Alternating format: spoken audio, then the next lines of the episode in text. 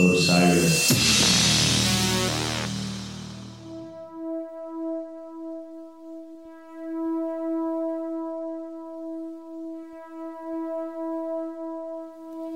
This is Dark Blue.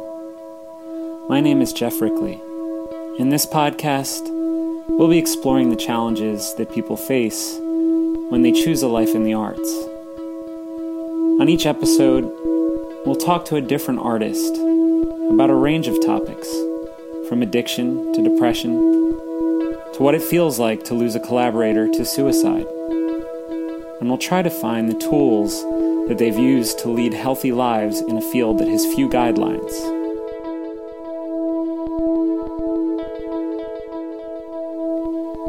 On today's episode, I'll be speaking to Chris Conley, the songwriter and frontman of the band Saves the Day, one of the longest running and most well loved bands to come out of the scene that people call emo. Chris and I tackle a wide range of subjects from Taoism and Joseph Campbell to meditation. We touch on Chris's experience touring with the crippling physical condition Crohn's disease and return time and time again to the staggering number of collaborators that Chris has had in his 20 plus years in Saves the Day.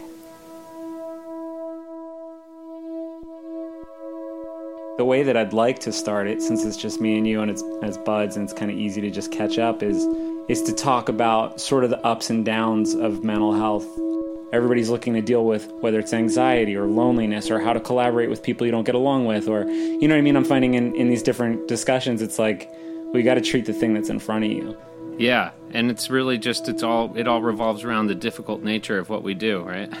That's at least got to be part of it, right? We don't get any training for this stuff. Yeah. no, nobody wants us to do If this we- stuff. yeah, if we could have taken a class on how to collab, you know, with with the sick guitar player, it would have been a lot easier. Yeah, it would have been way easier. I mean, like the two of us have sort of had almost the polar opposite ends of uh, of the spectrum for collaboration. I think Thursday, Right. You know, we all have we have almost the exact same members now. With you know, every sophomore we'll have somebody fill in that we have Right. twenty minutes, Saves is twenty the years total ago. opposite. Yeah, I was trying to chase it down. I was trying to figure out if it's seventeen X band members or if there were twenty band. mem- I couldn't figure it out. Yeah, so you know, maybe I haven't been that good at collaborating. That- I don't but, think that's uh, necessarily the case, but I do want to talk to you about that experience of collaborating with so many different people over the years.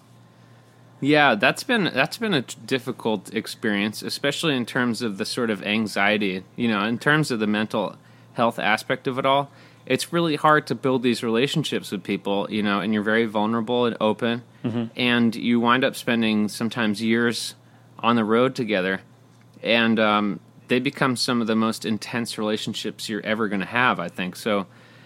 The um, the situation is charged Absolutely. energy. Yeah, I mean the the kind of I think for anybody that's ever been in a band, eh, people say it's like being in a marriage with five other people or four other people. You know, however many band members you have, it's being in a marriage with that many other people. So, you know, And if you've ever been in one marriage with one other person, you know what we're saying. right.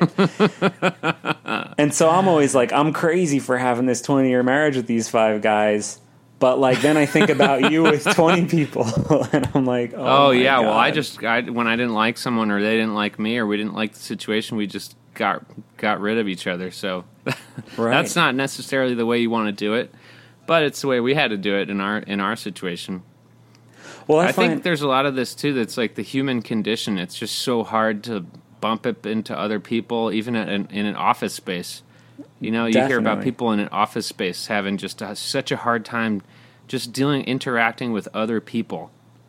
Well, I think that's a really interesting question because, you know, a lot of this sort of popular psychology today says like we're tribal people and we need our tribe and we need our village. And and the the the case is that we're often pushed together into groups and expected to get along without ever trying to cross that line and have the intimacy of the village or the tribe or whatever. And um, so I think that's sort of like that's something I'd love to dive into to with you. Like, what what was it like forming the first band, the first one that you were like, these are my guys? Like, what was that feeling? What was the first time? What was your experience? Well, I never had one of those moments of oh these are these are my guys. It was that came many many years later Hmm. because for me it all it all happened quickly enough, and you didn't really realize back then that you were going to be in a band for 20 years. You know, you're just Right. getting together on weekends and and playing these new songs or recording on, you know, a boom box or something like that. So for me, there was just uh, like a couple of people here and there where I really connected with them and um, knew that, gosh, I like doing this with you. The first person was Brian Newman I was going to say Brian, the drummer. Yeah. He was, and he was the guy that I went to school with, who asked me to come over one weekend and bring my guitar and and jam out, you know, and have fun. And then, you know, four years later, we were in Saves Saves the Day together. So he was a real, he was a real mainstay. But uh, with Brian, we were just friends from school. So there was, we had known each other since we were seven years old, you know, and um, you you have a lot of. Uh, on the job training already by the time you're 17 and in a band. You know, so we had gotten to know one another for a decade as just little kids at school. Mm-hmm. So I think that was that was helpful. And then when we started bringing in other people from either other schools or then later in other bands, you know, in the area or in or other touring bands, then you start to like have to get to know somebody in midlife or quarter midlife or whatever you want to call it. And then you're meeting a total stranger, you know, 20 years into their story. You really have no idea who this person is. I don't know if this is good or bad, but I'd say my experience in Saves the Day has made me somewhat sort of hesitant. I'm even hesitating to use the word jaded where I want to use it. right, But, right. you know, it's made me like a little bit slow to to um expect or trust, you know, that uh the situation you're dealing with is exactly the way you think it is. I think that has that goes a long way in the conversation of mental health because a lot of these anxieties um, are sort of terrifying, sort of like um, thoughts come from not really knowing what you're dealing with, you know. And there's there are things to question, and there you don't have security, whether that's like emotional stability or mental stability or even just you know security in you know what other people would call jobs you know job security or whatever so i don't know it's it's been an interesting experience over the 20 years mm-hmm. and uh, i'll say this i wouldn't i wouldn't want anybody else to have to go through it wow. I mean, when you think about all the bands that kind of have idolized and emulated Saves the Day, that's quite a statement, right? Is like, I wouldn't want anybody else to have to do it the way that I did it. Not the way i did it. I think you i think you want to do it the way that you did it you know and you know work really really hard on these relationships. I think part of the uh, problem in saves is that i'm one of these you know crazy folks that uh, i definitely know what i want and and uh, i'm i'm not going to stop till i get you know get the song sounding the way i want to sound. And that's that's a crazy situation for other people i don't fault anyone for just going like i'm just going to go learn how to uh, do math Right. like math has Yeah. rules and it makes sense. yeah, so- math two plus two every time. There's that you know that guy can't say nope. You know, I really feel like it's four and a half. I had a dream last night. oh, it's, That is but it's being been in a a, band's it's been an amazing experience. I feel like it might be four and a half. yeah, Both of us have spent, uh, you know, at least half our lives in the same band. Um, yep. that's a crazy thing. You know, people. I, think- never even thought of it that way. Wow. Yeah. More than half our lives now. Yeah. Wow. Um, that's. I mean, that's Somebody else might cue the like Debbie Downer sad trombone, but not me. No, no, I'm psyched about it too. It's pretty crazy. Um, you know, and, and and that to me brings up it brings up this sort of question with collaborators too, which is that you know I think most people will understand that you know by now at least through the parade of members, Saves the Day is your band and it's your vision. And this is like this is your project and your art, and like they're welcome to come in and bring something to it, but you have like the roadmap, and you're gonna like be driving, right? Yeah, and that's been a really, really hard um, road to travel. I think only because I didn't realize that I was the guy carrying the map. You know, it's obvious looking back. Like everyone else was like, "What's that song you're doing?" You know, t- teach me that song. I was always coming up with the songs, but I was very sort of, you know, c- collective, and um, I wanted everybody to be a part of it, and so it took it. That's again, that's another thing that took me like ten years to realize is that uh, oh, I get this. This is this is my band. This is why this has been difficult for so many years when somebody doesn't see it the same way Right. and then we eventually wind up doing it my way. Um, that's just what this is. It saves the day. If it were like a restaurant business, you know, talking about like what Danny does, our friend Danny, you know, if he wanted to do it his way and somebody else wanted to do it their way, then they have every right to go and do it their way. Right. But I think in Saves, we didn't really realize that we were that Saves the Day was this sort of um, we were sort of working on what they now call a brand. You know, Right, right, right, sure. but uh, you know, back then it was just like kids playing music, and I also didn't realize that um, how strongly I felt about all the music. It's so funny looking back in hindsight because we just weren't given the communication skills. You know, if I had known to say, no, you know, I really like the song this way, and I want it to sound this way, and yeah, you're saying something about the lyrics, but um, that's fine. I'll talk to you in 20 years. You know, it'd been it would.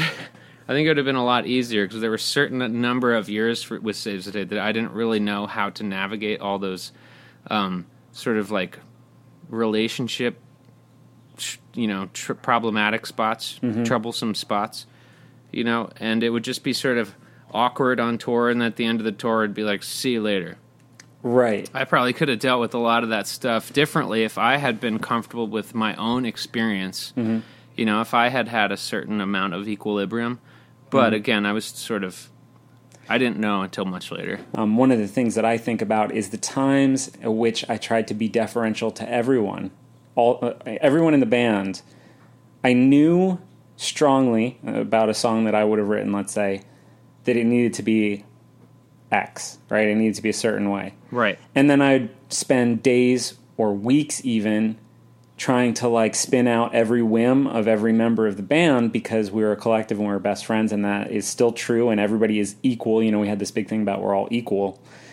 But I, I see that actually that that was like almost like a cruelty to my band to not take some authority and say, no, guys, look, just do it the way I, I know how it's supposed to be done. I wrote the song with a certain thing in mind, and that there's like almost a certain pack mentality in in groups where it's like if somebody doesn't stick their neck out and say, no, it's got to be this way. This is the only way we can do it.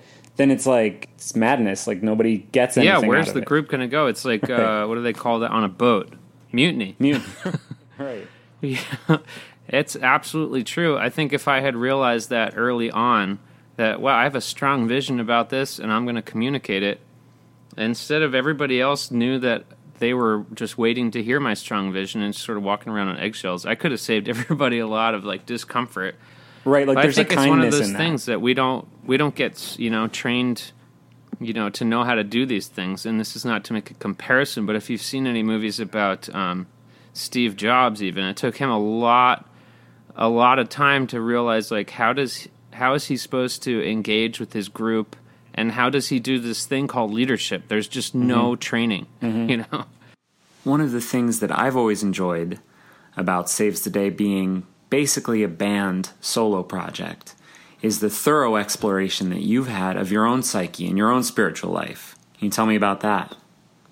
Yeah, I definitely got to do it my way Yeah. the entire way. So you can li- listen back from the very first Saves the Day song to what we made this year and see that, uh, oh, that's how Chris's mind works. That's how his Right. musical mind works.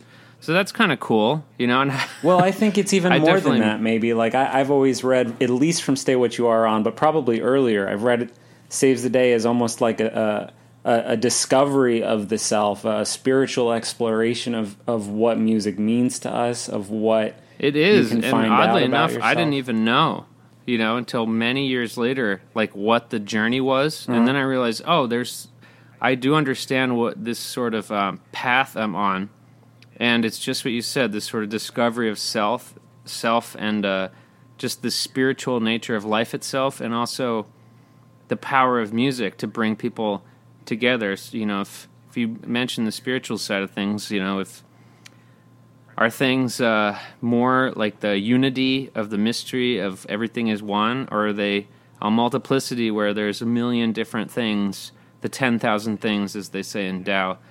at this point in my life, I think it's much more important that it's the 10,000 things than that it is the unity. Mm-hmm.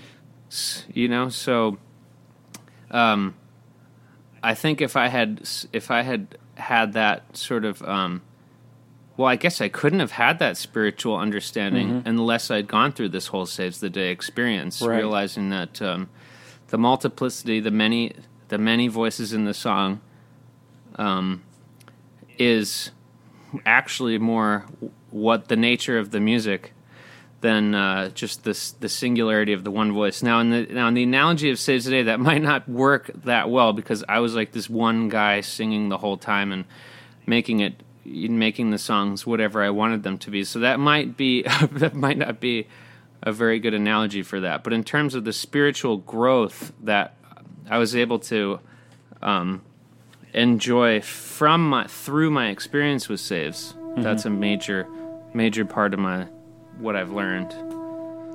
The collective, yeah. One of the aspects of self examination that I've found the most compelling in Saves the Day's music and Chris Conley's lyrics is the relentless nature of self examination at work. Whenever I come to Chris in my personal life with a problem or a concern, he'll always present me with a new way to look at the problem, whether through the lens of philosophy, religion, spirituality, or self help, even things like yoga and meditation. So, Chris, can you tell me about a few of the things that you've found most useful in your own life as an artist? Majorly Taoism. Uh huh. Um, the book, the Tao Te Ching, was a major book for me, like late high school and then early college years. So that's right when Saves was starting. I'd read it all the time. And then um, I discovered Joseph Campbell when I was about 19 years old. So that's right around the through being cool time for Saves. And um, I think if I hadn't found him, I probably would have had a very, very different journey. Because at every sort of turn of the road, I could look to something in one of his lectures or books, and it would just put perspective on everything. Mm-hmm. And um, I I wish that I had known all of this stuff early, early on in Saves the Day, even though that's only two years after we make our first album. And I was already writing about, as you said, philosophy and stuff on the first Saves album. It was very much a private experience until discovering Joseph Campbell, and that was when Ted, our guitar player on Through Being Cool and Stay Where I was living at my house, mm-hmm. and we disco- we discovered it one night together. There was like a PBS like pledge drive, and they played this thing, this show, The Power of Myth, Mm, Power and we both saw it together, and it was an incredible moment for both of us. And so we did get to enjoy that together. And then for the next, I'd say, two years in Saves the Day, Ted and Brian Newman, the original drummer, and I were always talking about that stuff and constantly passing books back and forth, you know, Eastern mysticism and all that, blah blah blah, Timothy Leary stuff, you know, and um, we really had an incredible growing experience together, me and Ted and Brian, and it was really special and it was very uh, significant in all of our lives. You know, the three of us are still in contact and I think for for me having that having that sort of camaraderie in the group that we were all interested in talking about the same things was I didn't know at the time was the sort of connection that I needed. There was no Yeah. connection musically. There was a lot of just um, contention, but um, in terms of being human beings alive in outer space and talking about being alive in outer space, I did have two really good friends. Well, I mean, and that can have such an effect on the creative output of any given artist, right? It's like even if you weren't getting along Yeah. musically. Yeah, because with their support, I was able to write about stuff like "At Your Funeral" or "This Is Not an Exit" and start to like open up my eyes because we were all starting to look at life with a renewed sense of wonder. And so, yeah, that's a good point. If I hadn't had Ted and Brian in the band, you know, as best friends and supportive and all going through the same thing, I think that side of my experience definitely would have been.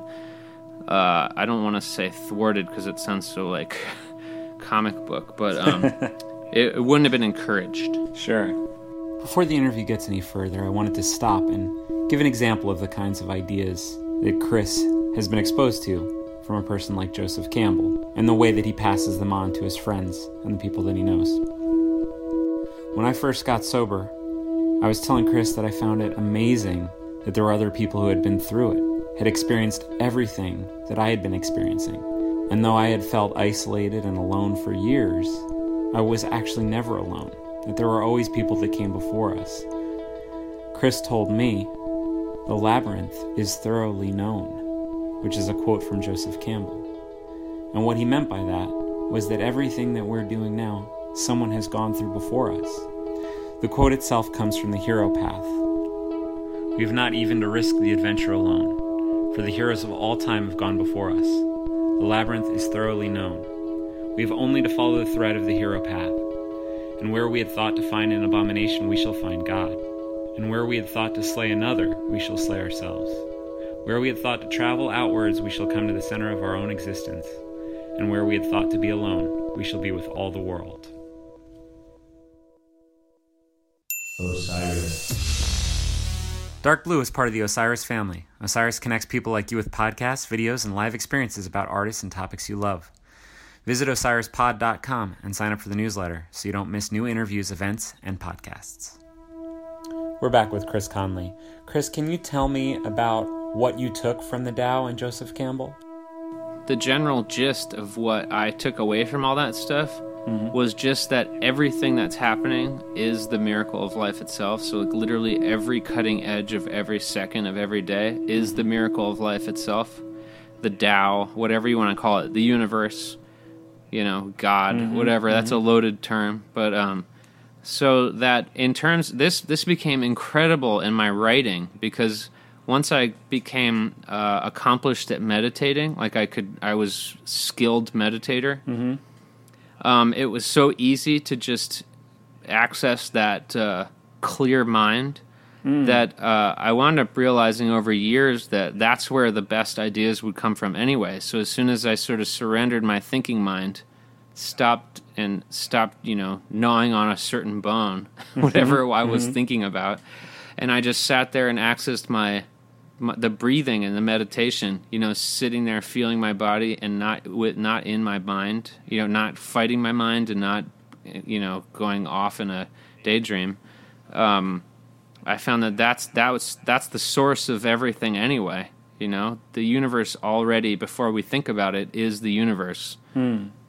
So that was the most incredible thing. And now when I write now, it's I I use that as my part of my technique, whether I'm writing words or whether I'm writing a song, let's say I come to a point and I'm not sure where it should go, I'm not going to think about it, you know, because I know that the thing, the whatever principle in me that already is um, much smarter than my conscious mind is already much smarter than my conscious mind. So I just right. like just let go of the the thought that I have to figure this out right now, and I quiet myself and listen and breathe, and then the thing will be there you know, a few minutes later, or it won't, but typically it is. It's right there and it's just sort of waiting for you to chill out. I have to say, like, how did you get good at meditation? You know, I think there are probably a lot of people that'll hear this and say, like, I know meditation is good, but like, yeah, what? Yeah, how, it was, what? it was, yeah, exactly. So I actually got sort of forced into it. It was a situation where the band, I was in such a bad place that my band said, "Hey, man." We're gonna we're finding this Buddhist therapist guy in your town that we want you to go see, and uh, you know if and then it was like I was like fighting back. I was like, "Screw you!" and they said, "That's fine, but we don't want to do this anymore unless you get help." Basically, so wow. And what kind of behavior to, did you have going on that they weren't into? Were you're just like anxiety and freaking out? Like or? for myself, I was um at that time I was on a really, really bad um, medication for Crohn's disease that oh. made me basically feel fucking crazy. It was yeah. horrible. And we were on this tour with Weezer, and I like couldn't come out of my bunk all day long. And then I'd, ba- I'd barely make it up on stage, play the show, and get back into the bunk. It was a great tour. Everyone's happy. All the fans are happy. But I basically couldn't even like look at the daylight. It was it was just a bad place to be in. So they very caringly, very caringly um, you know, more than nudged me into this. And it was it was out of love. It wasn't like you're a dick and we're not making you know enough money if you're not writing songs. It wasn't like that. Right. Um, they found this amazing Buddhist therapist here in my t- the town where I live, and I just started going to see him. And uh, he was on the same level, thinking about you know this Eastern stuff the same way I was, and I was very alone in like the modern society. But he he understood, and he just sort of gave me a couple books and basically taught me how to meditate, and it was that easy. And so within the first you know month, I I knew how to meditate, and it was really really liberating. And it was like an overnight experience. It was very powerful, and essentially all it is is just paying attention to your breathing, pay attention to your thoughts, paying attention to your feelings, and paying attention to your body. And but I, I was at a place where I had to lock myself in a room to do that. You know, it was like it was not a good experience. But like I would again, this is another thing I would never wish on someone else. I want to just give them the cliff notes, mm-hmm. cliff notes. You know, like I don't want to. I don't want anyone else to have to go through this. But Right.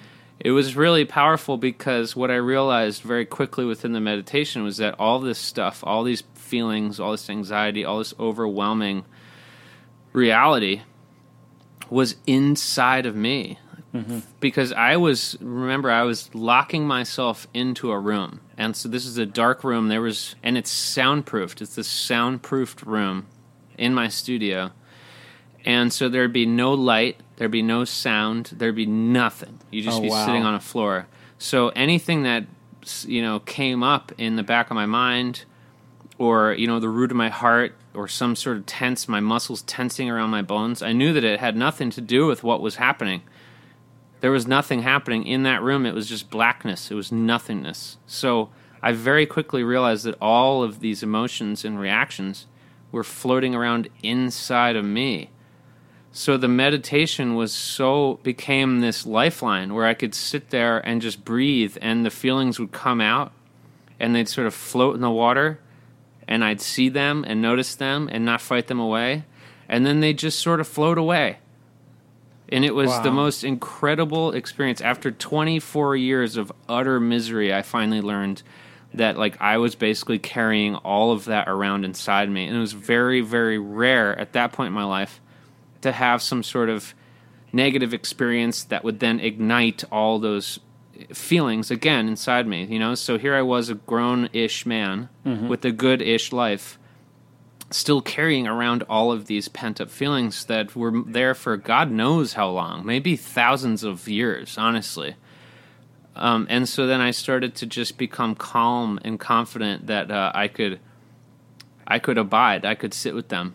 Confidence, the wrong word. I just knew that I could sit there and breathe, and the feelings were just like weather systems, just passing through the valley and uh, that thank God for that. That happened to me in 2004, and um, and it changed my life completely. I mean, all of a sudden, the entire world was different. if you think about your body as a kind of like piece of hardware, right?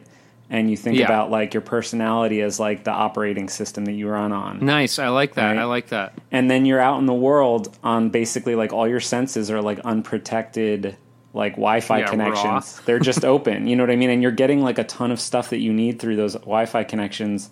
All the stuff that's pouring into you, you know, that you maybe can't filter out or don't know how. It's like it change. It doesn't just affect it. It change. It changes your like operating system to the point where you don't know. Like, wait, is the world a chaotic place, or have I assimilated chaos into my mind and now I project it out to the world around me? But really, it's just that like I have right, a virus in my brain inside outside dilemma. you don't know. Like you said, that thing where you realize I'm in a dark room. There is nothing in here but me, and I'm Yep. I'm in pain. You know what I mean? You've inherited that from the world, right, and like and, and like then the now world I'm giving it inherited back. that from people in a dark room that feel that. Right, right. So it's, It's like we all carry it around.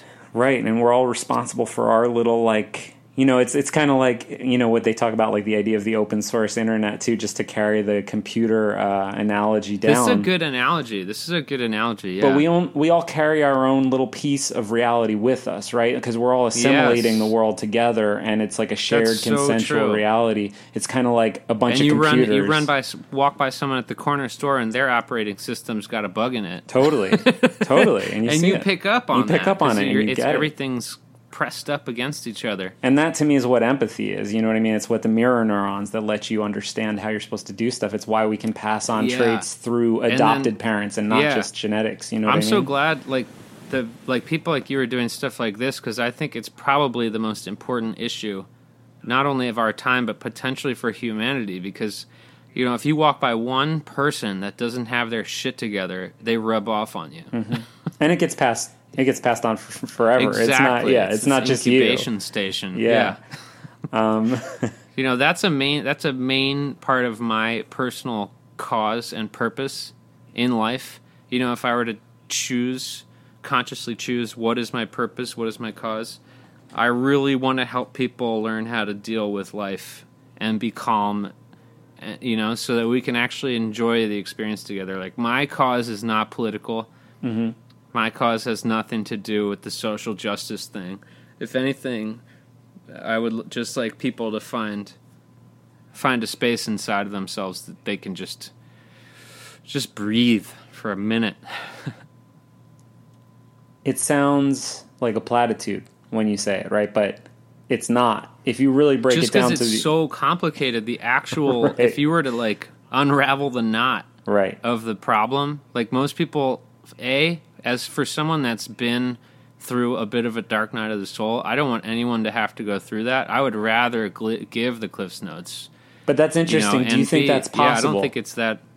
What's that? do you think that's possible though? Like, because to me, I do. I've I've come I to like think- understand my own dark night of the soul and say like I'm actually thankful I got to do that because I'm a better person now, and like now I appreciate life in all of its like myriad qualities. Um, I Right. Right, and how do we help other po- people to get there? Is it to help them through the dark be- night and say like, "Don't be afraid, like be brave and get through it"? Is it like you know what I mean? It's Well, like to save I know, I know. having I think or- modern medicine's going to help in the next fi- 150 years. interesting because the whole meditation and religion thing that obviously didn't you know uh, didn't answer the question that people needed Mm-hmm. so there's got to be some new new way to help people within you know the reality of their own lives. They're sitting there in the middle of themselves with nowhere to go you know s- just stra- it's like plato's cave allegory. They're just strapped to a post and watching Mm-hmm. watching shadows. And that you know how are you going to help someone in the midst of their own you know nightmare? Now i'm i feel i feel like i feel somewhat safe saying stuff like that because i have lived through the nightmare. And i know if you lived through, you've lived through a million nightmares. So i'm answering that you know with a smile on my face you know and happiness in my heart n- despite the fact that it's it feels like it's an exhausting you know endless experience. And where's the answer? And what are we supposed to do? I do believe it's it is i do believe that there is a you know like a greener pasture so to speak for humanity. I really do. And also i have luella my daughter so i guess it's it's not necessarily like consciously optimistic. I really actually am optimistic but also i believe that it'd be wrong to uh to you know, just be completely nihilistic at this point. Right, right. and I right, know I'm saying that as a parent, and so people that don't have parents, that's that's a different perspective. when I say like maybe everybody should have the dark night of the soul, it's not that I think people should hurt. It's not that's not even really meant to be a nihilistic thing. It's meant to be more like maybe that's why life is beautiful. Like maybe Oh, I get that. Yeah, man, you're speaking know, my you know? language. Yeah. that's Hegel's Hegel's dialectic. He wrote this book, The Phenomenology of Mind, Mm-hmm. to realize to try to figure out how did mind, consciousness itself, wake itself up. Like how did it make itself? And he said it had to create like this awful, awful reality. Mm-hmm. Otherwise, if it were just this blissful dream, after a million years, it would become insipid or like cosmically boring because Totally. it realized, oh, I'm all alone with myself, just having this daydream. What is it all about? He he he reasoned that consciousness itself had to create that that dark night of the soul, mm-hmm. so that anything would actually happen. So I think you're absolutely right to to even feel that that's it's such a core part of life itself that it was written into the into the roots. But I wonder if now at this point in evolution, it's almost like a duty or a mission or a reason um, to try to uh, to really try to help humanity to see the um, the light within the dark, the good within the bad. Mm. That to actually see brilliant. that I it's a miracle. Yeah, absolutely. Yeah. You mentioned Timothy Leary a few minutes ago, Chris, and I'm very interested in psychedelics these days, uh, their potential for research, and also just how they change the brain when people take them. Do you have any experience in Saves the Day with uh, psychedelics at any level? Yeah, it's interesting. I remember back then when some of the guys, Ted and Brian, were getting into that stuff, Mm-hmm. you know, and they'd they'd go out to California and hang out with some friends and come back and saying, like, "We drove through the mountains listening to the Doors. It was amazing." And um, you know, and I was saying, "Wow, it sounds really cool," you know. And then they're like, "Chris, you got to come do this with us." And I'm like, "I don't know, man. I don't know, man." And you know, they used to say, "No, but you already talk like this. You already think mean, like you this. do, This which is already how you think. You got to do it." You know, and that was the whole bit. But also, I would say at the same time, Saves the Day had this van accident where it was like I woke up in the middle of the night and the ba- van was flipping over. So it really like I remember takes that. your whole mind and it flips it over too.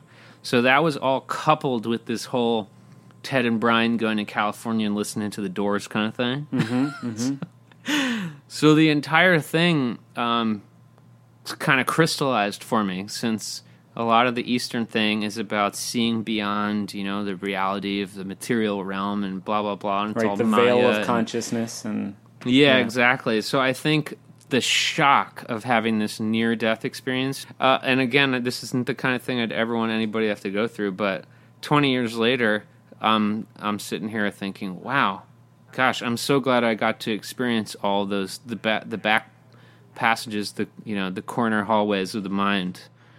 And it was sort of a crash course. Yeah, I mean, I think it's really interesting that you talk about the van accident as a psychedelic experience, and that's something that I can really relate to. Um, uh, you know, I I have in the past uh, relied heavily on psychedelics. Um, they helped me uh, get off of heroin uh, a year and a half ago or so.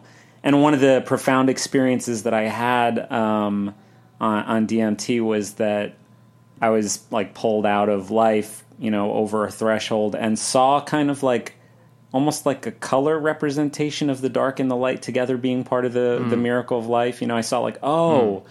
and I had this sort of like profound realization that like if I'm dulling it with drugs, then like I'm just losing out on the beauty of this thing that's being given to me. It's like Oh, right. you know, like I'm just totally like not I'm not in it. Like the pain is important and I need That I need yeah, it. that connects with me because I remember right after the van accident and after all these experiences, this supreme moment of clarity, like, oh my god, life is so beautiful. Like, whoa, yeah. it's so it's just so incredibly divine. I'm- and I feel like yeah. with that vision that I had, with that powerful vision that I had, I would still have been, I would have felt that way the entire time yeah. you know, the last 20 years. But I would say that life is so fucking powerful that it comes and it slaps you around a little bit. Mm-hmm. so, so you can't just get lost in the beatific vision. It comes and No. it slaps the great the graveyard vision comes. That's right. It's like, what are you gonna? How are you gonna answer that? and and the power of forgetting that I think is so important because I think once you have the revelation about life being beautiful, like when you have the profound, simple revelation that life is beautiful. Yeah. If you were to keep that in mind every day and never let it out of your mind and never worry about a parking ticket or like right, right, right. That's a good point. You know, any of That's those a really good point. any of those things, then then then it becomes that insipid, uh, boring, beautiful That's place again. such a good you point. know? If you didn't have to worry about the little duckling, right, totally. you know, a mama duck would just fly away. Do they fly? yeah, they can. Some of them. That's that's such a good point, though. it's wild. It's such a trip too, because then you have to come back to life and answer that. See that that's what it has to do. It has to create a, that what you said. You have to go through the dark night of the soul, and then that could be a hard. You, it can be hard to say yes to that, Absolutely. especially when I think the dark night of the soul comes way way late into the spiritual journey. I feel like it comes like 15 years after you have the beatific vision Mm-hmm. You know, comes along and slaps you with something that like you're it's not likely you're going to get up from this and still have a peachy disposition. Right, right. You know, and it's just like what are you going to do about that, buddy? Thanks a lot, life. jerk. I'll tell you what, You life. know? I'm just about done with Friggin' jerk. In 2007, Saves the Day embarked upon a trilogy of records about self discovery. The first one, Sound the Alarm, was an expression of discontent. Under the Boards, Reflection, and Daybreak, Self Acceptance. In another artist's hands, the subject matter may have become self indulgent, but Chris used his own mind as a prism through which to shine the light of his music because you could write about any subject, right? But like if you're writing about the self, it's almost like you're pulling back the camera and showing the lights and showing the set and being like, yeah, Right. whatever we're talking about, remember that this is a movie or remember that this is me. This is right. myself. Hey, that's such a you know? great picture. I love that. That's basically what I did on that trilogy. The first line is burning the door in the back of my mind. So it is stripping the set, taking the lights down. Let's just get let's just get down to brass tacks here. What the hell's going on inside this Right. empty room that is your brain? Thankfully, the music has always been really interesting in terms of like musicianship. There's always been a lot Yeah. to sink your teeth into if you're a musician and saves the day. It's just it's very interesting music, and it's not trying. It's not pretentious. It's not trying to be acknowledged, but it's it's interesting. So I think there's a lot of stuff for the guys in the band over the course of that three records um, to enjoy, and I think that was that was part of what uh, you know allowed me to go through my lyrical exploration. Is you know because it's not like the music reflected all that. The music reflected it only in that you know the angsty or sort of melodramatic bits of the music would would facilitate certain sets of lyrics. Mm-hmm.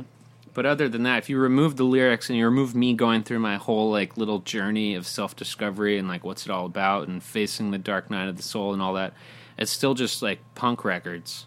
So that was fun. Yeah. The nice thing for me is I've been able to go through a lot of this experience sort of on my own, especially when Saves the Day wasn't like a commercial thing. You know, after our record with the lead single "At Your Funeral" and then September 11th, and uh, we sort of Yeah. got you know the uh, what The is that on the. Gong Show? Yeah, the- yeah. The the hook. you get the hook or whatever. but um, I was able. We were still able to be a band, which was great. So I got to continue writing about what was on my mind. You know, even though it's outside of the the scope of like the mainstream, I still got to you know go through all that in an honest way. So I feel very grateful that our fans, you know, are so loyal, and the musicians in the band were skilled and um, like psyched on just the music alone. At this point in the conversation, Chris and I talked about writing lyrics and what our band's perception of our lyrics were like. It got a little inside baseball and a little technical, so I'm cutting some of that out. But then it turned to the family dynamic of a band and how it feels to be the singer, especially when, like Chris and myself, you're an only child. And I'm an only child, Chris, so this is like, this was me learning Oh, to have I have brothers. that too. Maybe that's what's going on with us. Yeah. singers, right? Singles, singers that are also only children, I think, is like a double whammy. You know, It sure is. I'm a. Pisces too, so it's like I feel. Oh, there we go. We've got all of them. Yeah, I got all the like real Yeah. crutches. We had them all day one when we got spat out of the womb. And I think through like our journeys with music have been so important because what other kind of um, profession are you going to have where you can do this kind of soul searching, this Right. kind of digging? on the clock.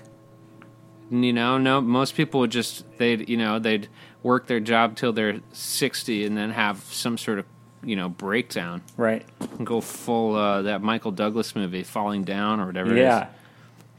There are two sides to what we do, right? We're we're artists on the one hand, and like you know, in the in the past, I used to feel pretentious saying that, but like, I mean, clearly, like songwriters and writers are artists too, right? So whatever, we're artists, Yeah.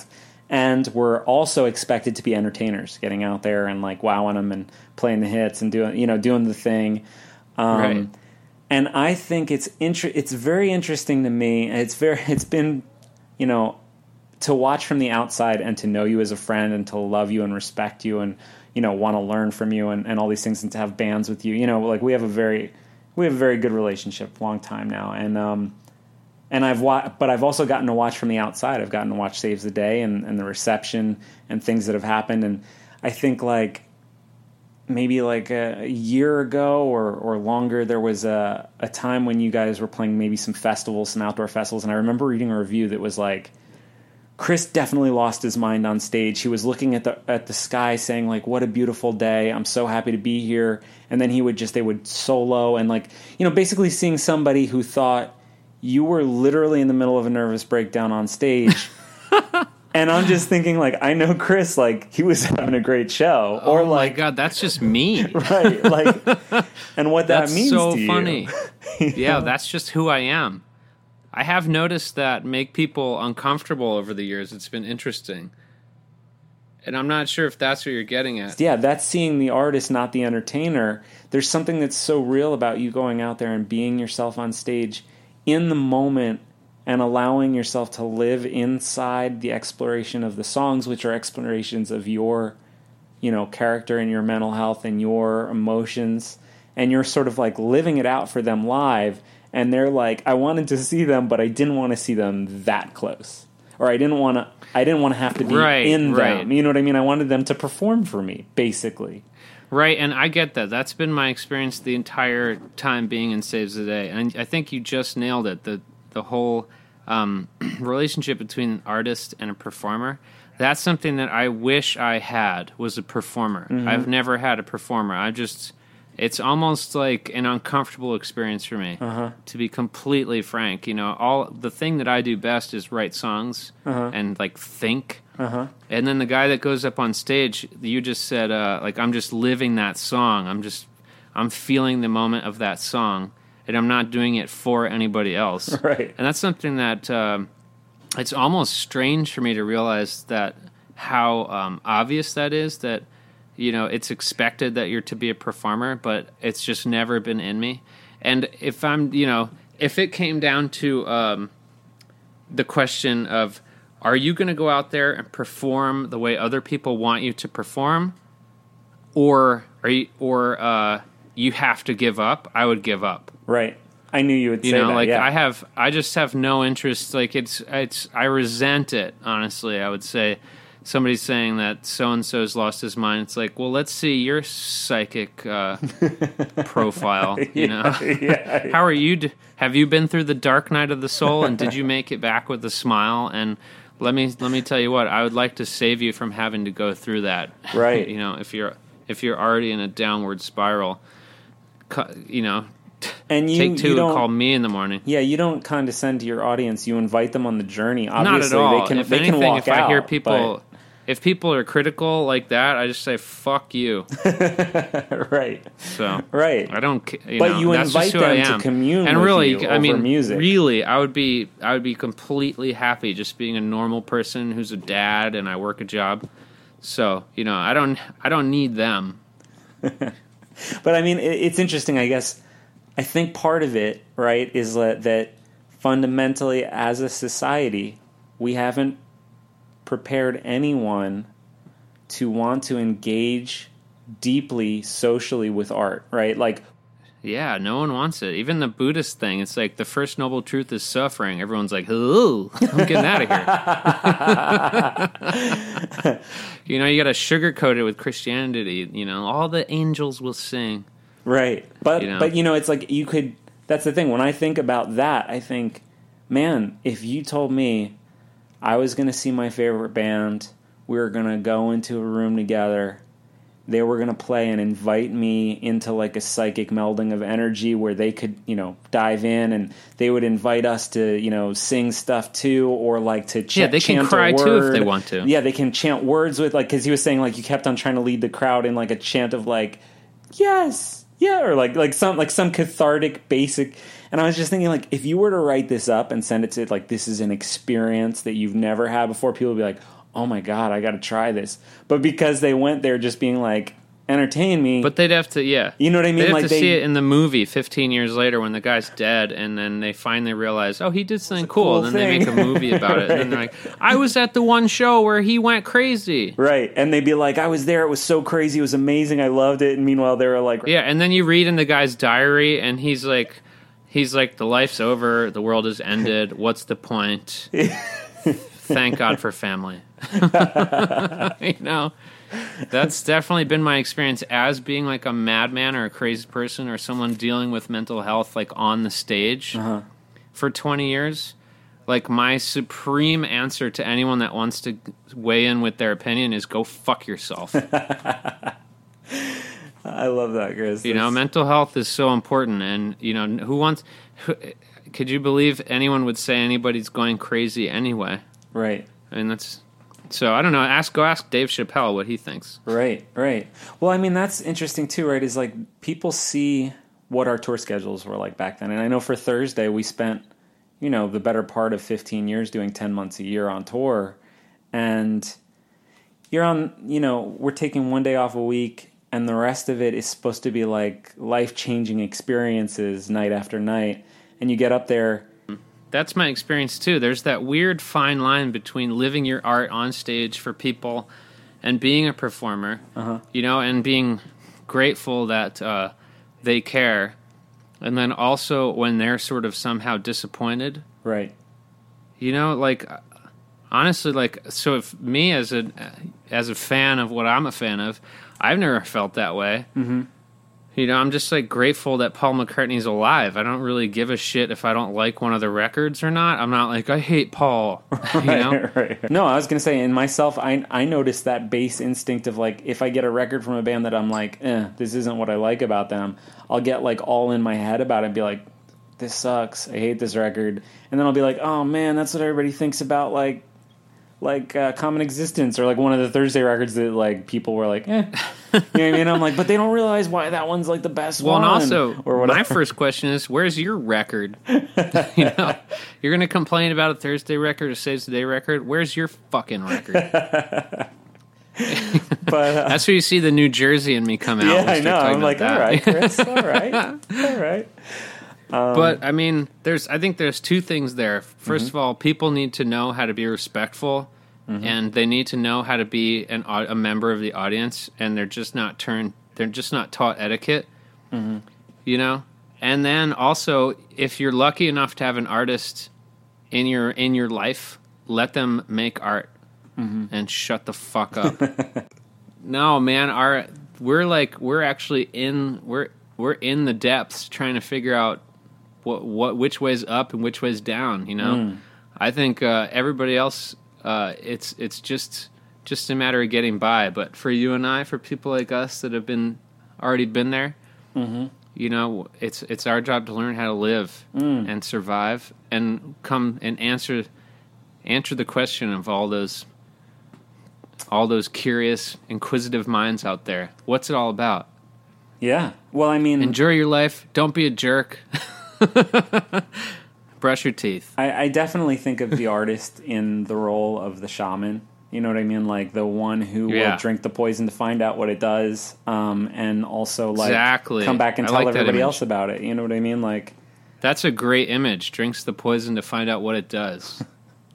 That's what we've done. yeah, and um, I don't know. It's a, it's a beautiful privilege. It's also like it's a huge responsibility. You know what I mean? Like people don't understand like the psychic toll. I do it think has. it's a burden because Yeah. yeah. people look look at that experience without understanding. Even though it's one of the most important, if not the most important thing you could do as a human being to become comfortable with your experience and to understand what you're going through. Mm-hmm. But then you wind up, you know, as you know, an artist in in the uh, in the middle of you know commerce, Mm-hmm. and then everybody feels like they could tell you what you should be doing. Well, that's fine. That's just a different. That's a different game. I'm not playing that game. I'll gladly talk talk to my bros about stuff that matters, and that's about it. That's about it. That's about it. That's about it. Chris and I covered a lot of ground today. One of the most important points that Chris made was that he was able to get good at meditation. A lot of people think meditation is something you either do or you don't, but you actually can practice it and get very good at meditation. It may seem intimidating, but the basics of Taoist meditation are quite simple. Sit in a relaxed but straight posture in the lotus or half lotus position with legs crossed, or on the edge of a chair with your feet on the ground, palms up in your lap. Close your eyes and concentrate solely on your breathing. In through the nose out through the nose. This is different than other meditation. Many Taoist practices have all nose breathing. Do it slowly. And for this kind of meditation, it's so important to breathe from the diaphragm. Pull down into your stomach. Don't breathe in through the tops of your lungs. And concentrate on bringing in a light that's pure and white through your nose and exhaling all the darkness that you feel inside yourself. Go through all the body parts, starting with the top of your head, your eyes, your lips, your jaw. Relax them all and let all the pain flow out through your breath. To concentrate solely on breathing, try this simple meditational practice.